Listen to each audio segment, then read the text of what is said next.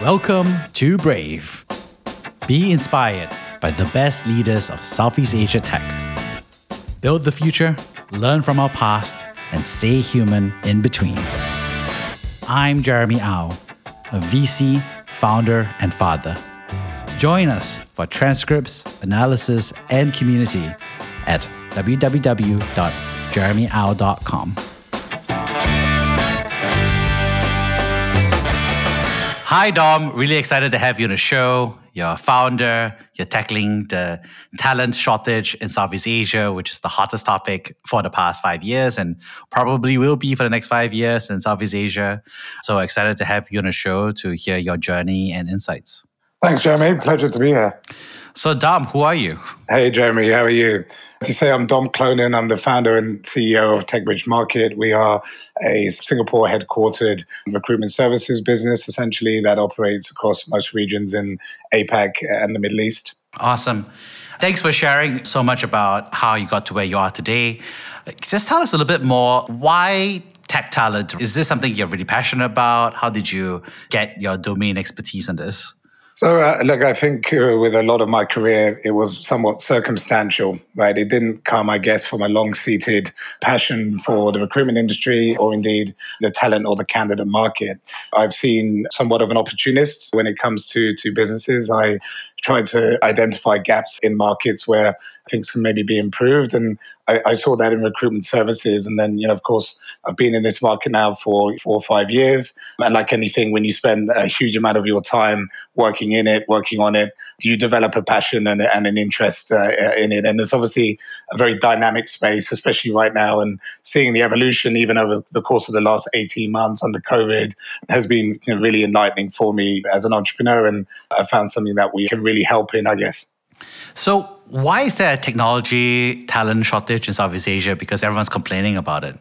Well, I mean, it's just purely a, a, supply and demand issue, right? The demand for tech talent is increasing exponentially. It has been my entire career. I mean, I, I ran pretty traditional businesses earlier on in my career, and the, the evolution of those businesses was always around how you could provide, uh, how you could build more technology into, I guess, more traditional, maybe more service orientated business. So, across the entire spectrum, this is not a new trend. Of course, everyone understands that COVID has, uh, has uh, rapidly accelerated that reality. in certain businesses, web based businesses, last mile delivery businesses, whatever you may call it, they've been having to exponentially scale the amount of tech talent to meet the, the increased demand. And that talent just isn't there. The universities in, in Southeast Asia, for example, just aren't able to spit out enough talent quickly enough to, to meet the demand. And once you factor in, of course, the restrictions on the movement of labor, where you would typically see people coming in from to Singapore, for example, from, from India, that has obviously been shut down dead. And when you're looking purely at your local candidate pool, it is purely just supply and demand. And so, what's the trend of that you think over the next 10 years? Is it going to get better, going to get worse? I expect it's going to get significantly better. I mean, look, businesses are innovative organizations. They will make changes to their processes. They will make changes to the way they hire to adapt so that they maintain uh, value, they maintain their profitability and shareholder value. So that will always drive innovation. And, and I think we're lucky enough here in Singapore, in particular, to be have a government as well that is very does a lot to facilitate this. And then I think there's a lot of creativity in the in the wider Southeast Asian community about how do we build more funnels of new talent in the tech arena, and how do we get them into the market. You know, I receive emails all the time from coding schools in Indonesia and coding schools in Vietnam, and these great entrepreneurs that are teaching people to code in uh, you know one third of the period of time versus a university degree or a computer engineering degree because they understand that we've got this talent needs to come into the market more quickly. So, on the basis of a helpful government, of these great entrepreneurs and businesses having to work it out. I have no doubt it's going to get easier. And hopefully, our business is helping in that as well. But it might get worse for a while. I foresee that, but ultimately it's going to get a lot better. Interesting. I would have thought the other way around. I mean, no, it's fine. I mean, because obviously I agree with you, COVID should go away and that should help some of the arbitrage and the liquidity across borders of tech talent. So that should get better. I agree that there will be increased demand for tech talent as more and more technology goes out. But what's interesting is you're saying and pitching that the supply will get better as the economy start to orient towards technology. I think that's a fair belief and thesis. Yeah, and, and, and to add to that, there's the economic component as well. You know, you look at markets like Singapore, Hong Kong, for example, even markets like the UK that's suffering a huge tech talent shortage right now. They're starting to look elsewhere, and, and COVID has kind of helped streamline the process of looking for remote talent. And when you look for remote talent, you open up uh, candidate pools that you're not previously accessing, right? So there is that Uh, untapped demand. Now that, that that will ultimately there won't be enough supply just in that and of itself, but what's happening when these big tech companies are hiring in Vietnam and Indonesia, it's increasing the salaries of tech talent in those markets. We see that's been happening in India for a number of years. It's definitely happening in the Philippines, Vietnam, Indonesia. And, and that will then, in my mind anyway, attract a lot more school leavers and university graduates from those countries into those roles because they are seeing that it pays extremely well versus other options in, in, their market. And I think that as well will really enhance the supply. It will take a few years, but I think it's positive. Yeah, I think for someone who's like based in the Philippines, you know, historically the only jobs they saw were people that had offshored the operations to the Philippines market. But now they're getting remote job offers from Singapore and from America actually. And so there's interesting competition for the best talent as long as you're willing to work the time zone difference as well as you're competent in English. So I agree with you that I think the market signals will help push people there. So, what's interesting, of course, is that I think you've seen a lot of, uh, for example, Singaporean companies go remote. Obviously, Indonesian, Vietnamese companies also going remote. What's interesting is that a lot of these countries have gone remote while also having very little immigration flows, right? Because they're not allowing people to move to Indonesia, Singapore, and Vietnam. And so, to some extent, one thing a bunch of us were discussing was in the short term, I think it helps for technology talent to really be able to be plugged in very quickly. From a country perspective, is actually not so helpful because you're training the next generation of engineers in someone else's country, right? Yes. Versus letting them be able to also migrate to Singapore or Jakarta or you know, somewhere else and bring their brains and their social network and their in-person spending to the country. What do you think about that, Dom? Yeah, it's a, it's a very interesting topic. It's also one that's quite uh, relatively controversial in terms of people have very different opinions on this. But I, I think there is just a certain reality. If you are recently, I think it was your guys, Monks Hill Ventures, with with Glints, put out an infographic about what percentage of the engineering workforce, the likes of Gojek and Grab and so on, are hiring offshore, and it's a, it's a significant proportion. And if you can't find it locally, you have you have no choice.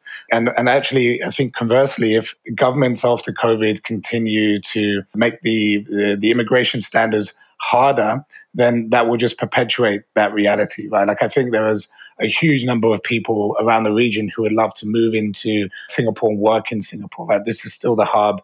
This is still where the, the a lot of the brains are, whether the big businesses are headquarters. They would like to be here.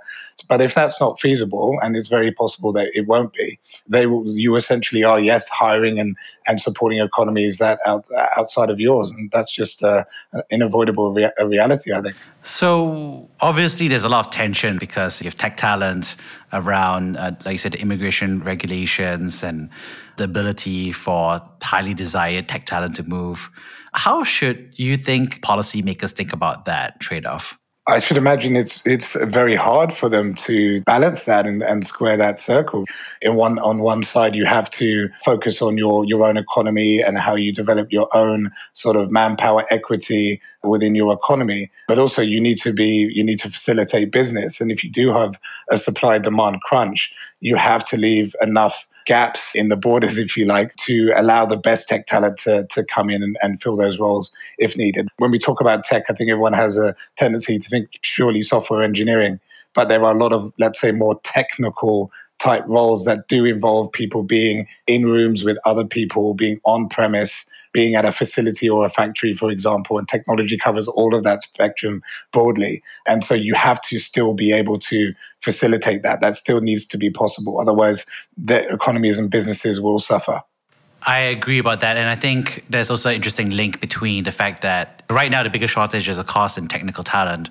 But without these great engineers, for example, in Singapore, then a lot of non-technical folks lose the opportunity to work with talented engineers, get cross-trained, and know what a great engineering team looks like. And so that also reduces the long-term entrepreneurial potential, the long term, like 10x training that a lot of people could have. So it's interesting for sure. Yeah. So you think the future is just what? More remote, higher regulation on borders? Is that your thesis for the future? No, my, my thesis is that border regulations will ultimately relax. I think the threshold for markets like Singapore, Hong Kong, and others will will go up. I think that's a natural evolution now, but I think it's still going to be enough flexibility for the right talent to come in. In terms of 100% remote, kind of sit on the fence on this one. I think certain jobs and certain job functions can absolutely be done very effectively 100% remote. I do worry a little bit for those who are slightly earlier in their careers. You can learn a lot from the peers that you are working with. And I think in a in-person environment, it's a lot easier uh, somewhat to, to share experiences and share knowledge and upskill one another. And I think if you're coming into the first three, four, five years of your career as a software engineer in sales, whatever you are doing, I think it's really tough to expect somebody to to grow at the speed that say you and I did in the early parts of our career, Jeremy, without that sort of dynamic around us sitting in a bedroom by themselves. I, I just conceptually that doesn't make a huge amount of sense to me. So I think there needs to be a very strong hybrid option. I think employees inevitably have to give the flexibility now, otherwise they're going to lose people. People talking about this great resignation, and that's going to happen over the next quarter, and people it's already happening. People leaving jobs because they're being asked to go back. Now I think that's maybe step, a step too far. A hybrid model has to be the way forward. So you see the world as hybrid because that's desired by both the employees and the employees have no choice. Is that what you're saying, or you're saying that's something the employees want as well? Yeah, I think the employers, they're stuck here. This growing power amongst their employees to say, look, I don't want to come back into the office. I think companies, some really don't like that. I think most will get used to that and, and know and understand how to maintain productivity in, the, in that environment. But I think the other thing that gets forgotten is that a lot of people really can't work from home to look at Southeast Asia, for example, a lot of people live with big families in relatively small accommodations. And it's all well and good for certain people to be posting on LinkedIn from their penthouse condos about remote is the way forward. But if you are got three brothers and sisters and it's a noisy house, you want to go into the office, right? You want that space away. You want that ability to collaborate with your colleagues, see your colleagues, and so on. So companies that don't offer any on premise, I think, will will struggle in the in those domains as well.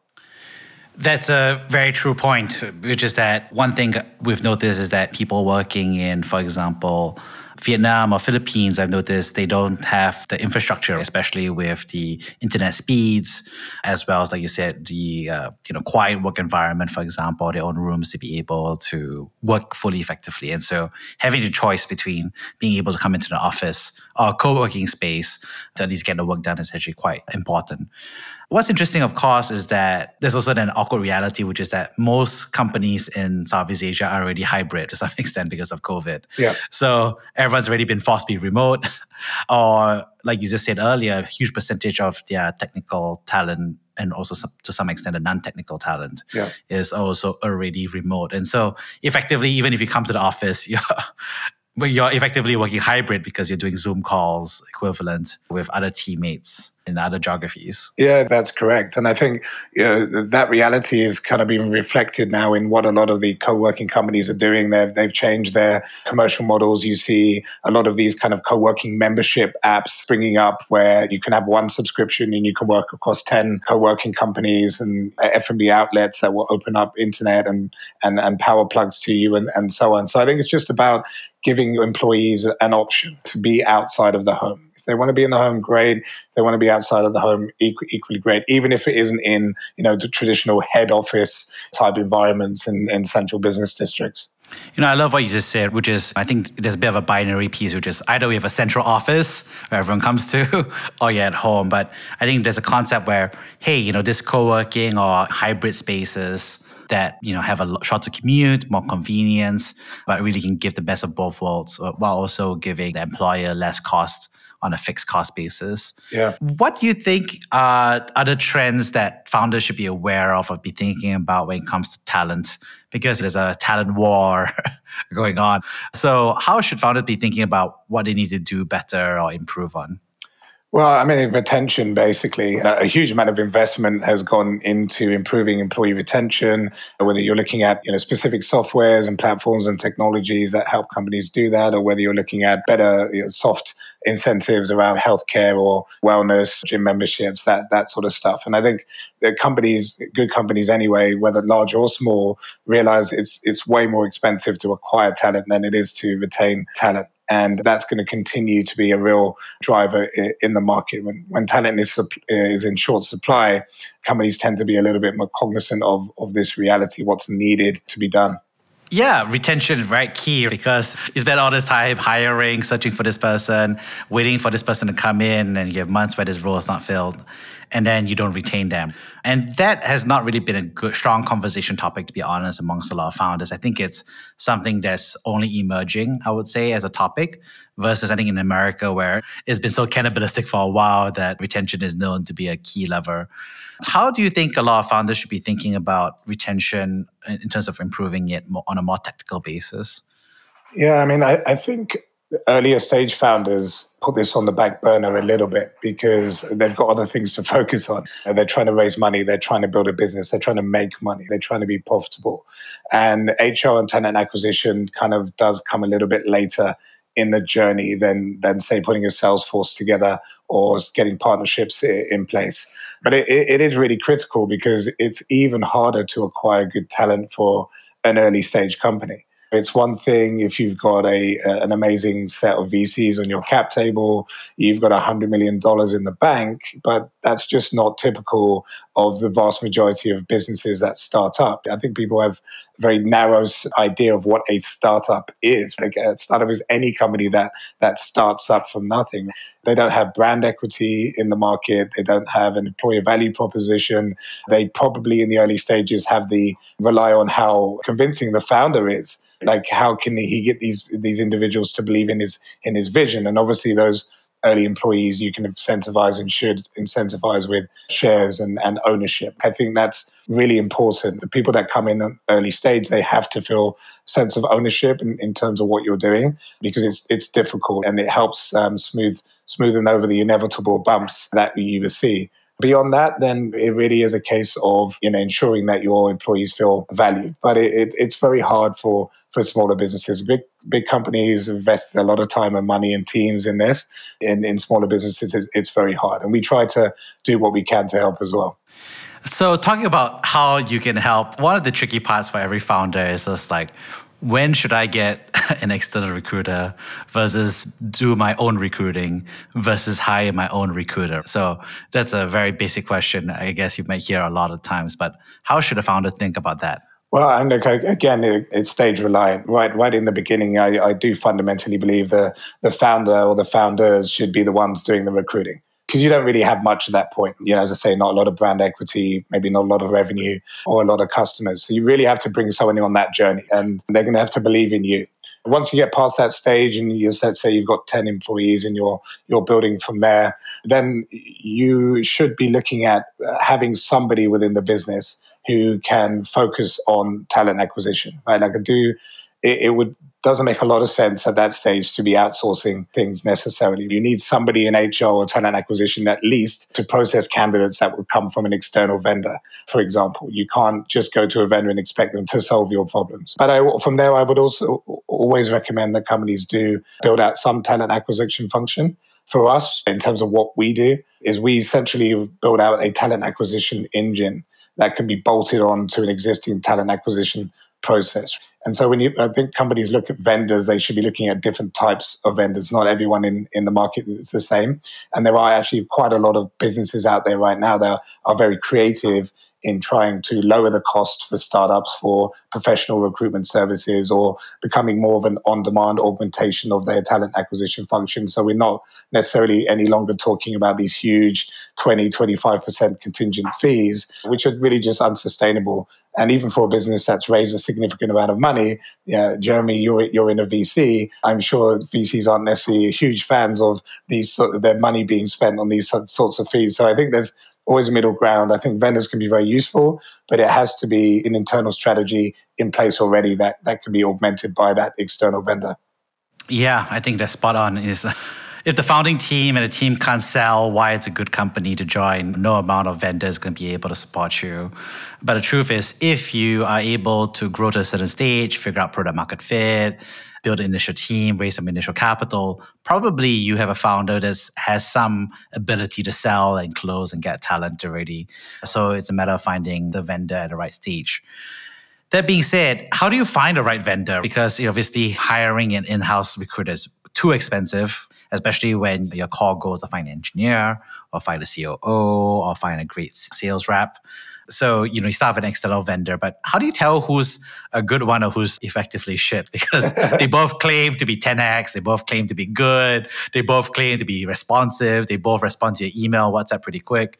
So, how do you tell between a good one versus a less good one? Yeah.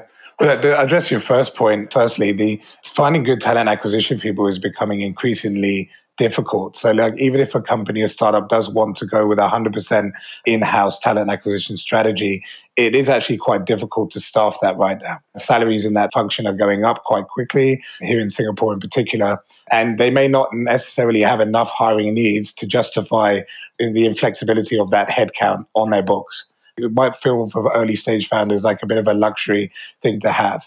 So if you are to go outside, I think my honest answer is it's very difficult for for businesses to determine which vendor is going to be uh, best for them. I think if depends on the company you are. If, if we are talking now in the context of startups, I think you need to be looking for partners that work primarily with startups. I think some of the really, really large global recruitment businesses, I think a few of them do it well, but ultimately they're recruiting high volume for enterprise businesses that have huge amounts of brand equity, that have sorted out their employee value proposition, can pay top market rate for salaries. That doesn't necessarily translate that startup hiring needs are very unique.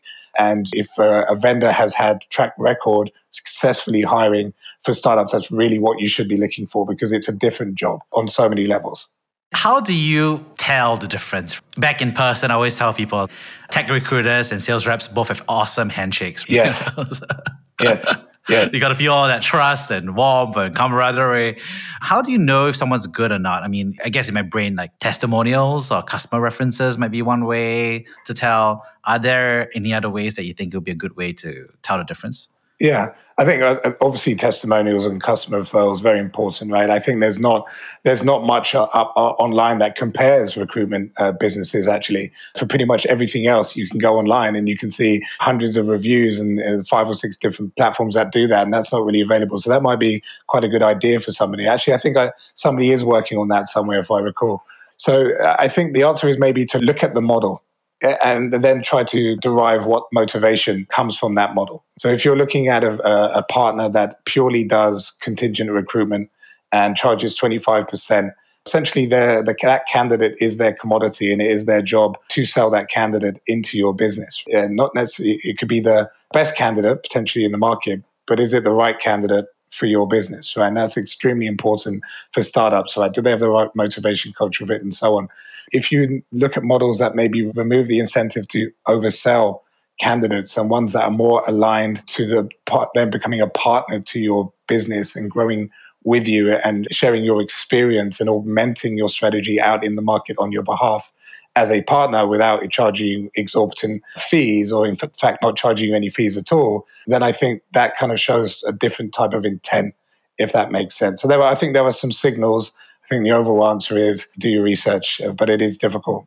So, how does a startup have a good ramp or onboarding process with the recruiter? So, they pick one or two on a trial basis. How should they prepare to make sure that it's a successful engagement rather than a less productive one where both sides are unhappy? Again, that difficult question. I think pick one that is prepared to be flexible enough to be your partner from day one that kind of try before you buy. And it doesn't necessarily need to be a, a, free proof of concept, but I do think recruitment is most effective between end customer and vendor when there is an opportunity for each party to learn one another's ways of doing things and, and methodologies. So many hiring managers have expectations, for example, that are fully misaligned with market realities, right? Any recruiter will tell you that. You get these astronaut type JDs, which just aren't recruitable. And that's because the hiring manager doesn't have the access to the data in the market, for example. So I think that's an easy way for a lot of recruitment companies to start building relationship is to say, hey, look, this is what we know about the candidate market. This is the data that we have and that we're going to start advising you a little bit more to make your JDs more recruitable based on on what we know and what you don't know. And that doesn't have to be very expensive. It doesn't have to be committal. It can be a good way. And then once hiring managers and recruiters and HR teams and recruiters get to know one another, and the recruiters start to understand, hey, how do they work and, and what kind of their ideal candidate looks like, the outcomes are inevitably going to be better. It's very tempting for companies to, hey, oh, let me try seven contingent recruiters. I'm not going to pay them anything. If I get a win, I get a win. I have to pay through the year when I do, but I haven't lost anything up front, so to speak. That's my way of trying. And I think that's not necessarily smart all the time. I think getting partnerships in place is going to be more viable and, and have better outcomes in the mid, mid to long term. Awesome, Dom, for sharing so much knowledge. Could you share with us a time that you have been brave? Yeah, I think COVID really, and I and I think many out there far braver than I. But the reality is, for our business and many in our sector, when the hiring freezes came in in March, April last year, with the onset of COVID, where there's still a lot of uncertainty, people didn't really know how serious this was going to be, how it was going to look. And uh, companies went into conservative mode, and our revenue dropped hugely and very, very quickly. And so by that point, I'd already built a very, what I would say, an extremely strong team, a team that I'm incredibly proud of. It was a question of do we keep them? Right. And I think this is a question that founders go through at some point in their in their careers for sure. So it was then the question how long do we keep them? How long do we wait for the market to turn? Like you're, we didn't, we're not, we're a bootstrap company. We don't have a lot of VC money in the bank that we can burn. So it was about making a judgment call based on what we could see and the signals we can take from the market. Uh, this is going to be six months or it's going to be nine months, and we have enough affordability to keep our team because replacing that team, as we covered earlier in our discussion, is extraordinarily hard. Right, like a huge amount of my time early on went into getting people on board and and selling them my vision, and that's not sustainable when a business is is growing. So I think the bravery came in in the way of just okay, let's hold and it got quite close, but uh, but ultimately it did come back in time, and we were able to continue and, and actually grow and thrive from then. And I'm very pleased. And so I don't think it's bravery in the in in the traditional sense, but I, I think it's more a reflection of the type of risks that CEOs have to be prepared to take. It's not brave into I'm facing a lion or saving someone from a train track. I don't see it that way at all. I think it's just about holding course and just having enough balls, I guess, to take that risk when others wouldn't and would have gone a different way. Awesome. Well, thank you so much, Dom, for coming on the show. I'd love to paraphrase the three big themes that I got from this conversation. The first, of course, is thanks so much for sharing your expertise on what I call the tech talent war across the region, where there's obviously a dynamic between technical versus non technical talent, company versus company, and actually country versus country. And so I think there's an interesting play where we see this shaping up, not just over the short term in terms of COVID and pandemic dynamics, but also the medium to long term over immigration and other dynamics. And the second thing that I really did enjoy was you sharing a lot about hybrid versus remote. I thought it was an interesting discussion about how uh, we see preferences of employees versus employers are shaping up and how it interplays with uh, local hiring and employment decisions. And lastly, thank you so much for sharing and your knowledge around how to select the right recruiter, right? Whether that's you or not. But I think there was a lot of good advice about making sure that you really nail and get the references, get an understanding on how they recruit and who they're recruiting historically for, and making sure that there's a setup for a good working relationship, especially making sure that you already have a good strategy upfront, as well as a good retention strategy in play as well. So thank you so much, Dom, for coming on the show. Really enjoyed it. Thanks for the opportunity. Thank you for listening to Brave. If you enjoyed this podcast, please share this episode with friends and colleagues. Sign up at www.jeremyau.com to discuss this episode with other community members in our forum. Stay well and stay brave.